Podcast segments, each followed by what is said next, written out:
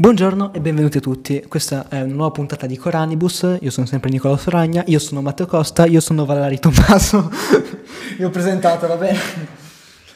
Oh, parla. Sindrome dislessica. Comunque, comunque oggi parlerete di... Io faccio la presentazione, poi non parlerò perché di questo argomento ne sono carente, non ne so nulla praticamente, e quindi do... lascio la parola a voi.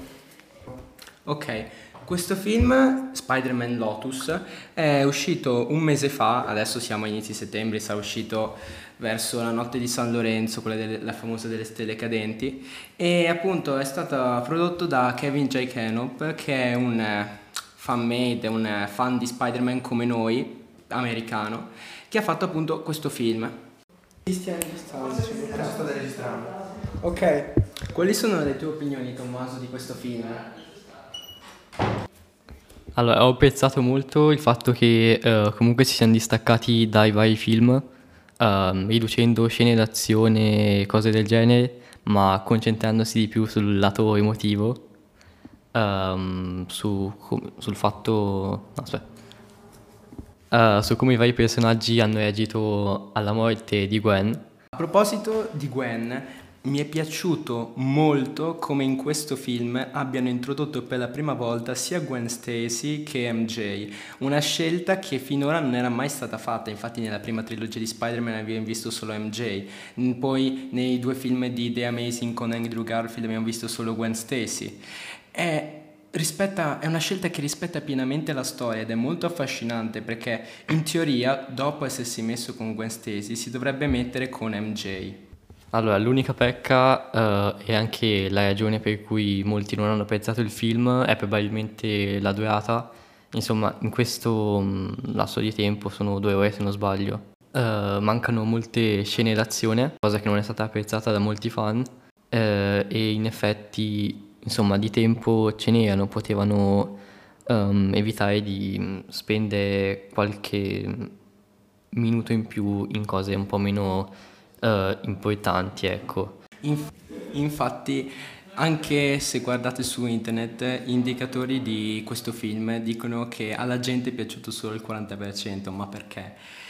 Perché le persone si concentrano principalmente su voler vedere l'azione. Questo film, nel finale, appunto, è finito con uh, Spider-Man che va a salvare la città dai cattivi e mentre è appena morto Norman Osborn e si aspetta che vada a salvare la città, non so, tipo da Harry che ha preso di nuovo le, i panni di Green Goblin, non è così, lui semplicemente si butta a salvare i cittadini dai cattivi e finisce lì. È una cosa è, bisogna capire la scelta dell'autore, è un film più sentimentale che riguarda i sentimenti di di Peter Parker, anche quando poi non può più vedere Gwen. Avete presente proprio anche con Andrew Garfield quella scena in cui va a promettere al padre di Gwen che non può continuare a stare con la ragazza per il, per il bene della ragazza stessa. E adesso Tommaso, mi vorresti parlare tipo della CGI di questo film? Come l'hanno realizzato? Sta, c'è anche molto più delle aspettative, diciamo. Esatto, Comunque, esatto. tenendo conto che mm, il team non è esperto in questo settore, è comunque da apprezzare. Sì, infatti bisogna ricordare che questo film, come forse ho già detto, è un film fan made, quindi è soprattutto questa cosa che è stata apprezzata. Per carità, adesso è già uscito anche in lingua spagnola, se volete saperlo. Avete fatto spagnolo alle medie? Ascoltatelo. E dovrebbe anche uscire in italiano, si spera.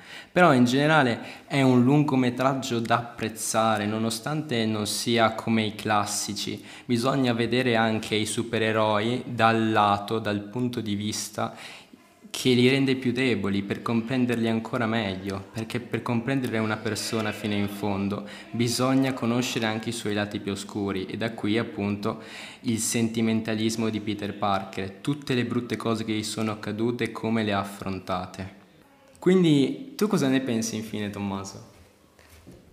Allora, ho apprezzato il film, eh, ammetto che appunto per il problema della, della, mm, eccessiva durata eh, mi sono un po' annoiato nella parte centrale, tutto sommato mm, non mi sento di dare comunque una valutazione negativa. Boh, nemmeno io gli darei una valutazione negativa.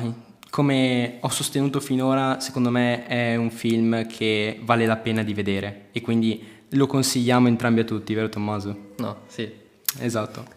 E allora anche adesso, no anzi, non anche adesso, adesso finisce questa puntata di Coranibus, vi ringraziamo per l'attenzione e speriamo che vediate questo film. Buona giornata.